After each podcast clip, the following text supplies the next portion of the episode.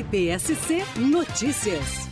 O Conselho Gestor do FRBL, o Fundo para a Reconstituição de Bens Lesados, presidido pelo Ministério Público de Santa Catarina, aprovou uma série de inovações que trarão maior agilidade à contratação de perícias, publicidade mais ampla de seus atos e facilidade para projetos que precisam de recursos. Uma das medidas adotadas foi a transmissão das reuniões do Conselho no YouTube. O Subprocurador-Geral de Justiça para Assuntos Institucionais, Paulo Antônio Locatelli, fala sobre a iniciativa. Tendo em vista a natureza do nosso fundo, do nosso conselho gestor, eu acho de suma importância ter essa transparência, essa abertura, não só aos colegas do Ministério Público, mas também a toda a sociedade, inclusive até o próprio terceiro setor, ter acesso e assistir e acompanhar ao vivo as nossas reuniões. O Procurador-Geral de Justiça, Fábio Souza Trajano, destacou a importância de ter cada vez mais projetos apresentados e de que a sociedade, os órgãos públicos e as entidades não governamentais tomem conhecimento de como funciona o FRBL. Estamos de portas abertas para a apresentação de projetos inovadores que transformam a sociedade para melhor. Temos recursos finitos, sim, limitados, sim, mas nós sempre estamos ávidos por bons projetos. Recursos públicos devem ser bem investidos. Uma vez bem investidos, ele atende o seu fim social.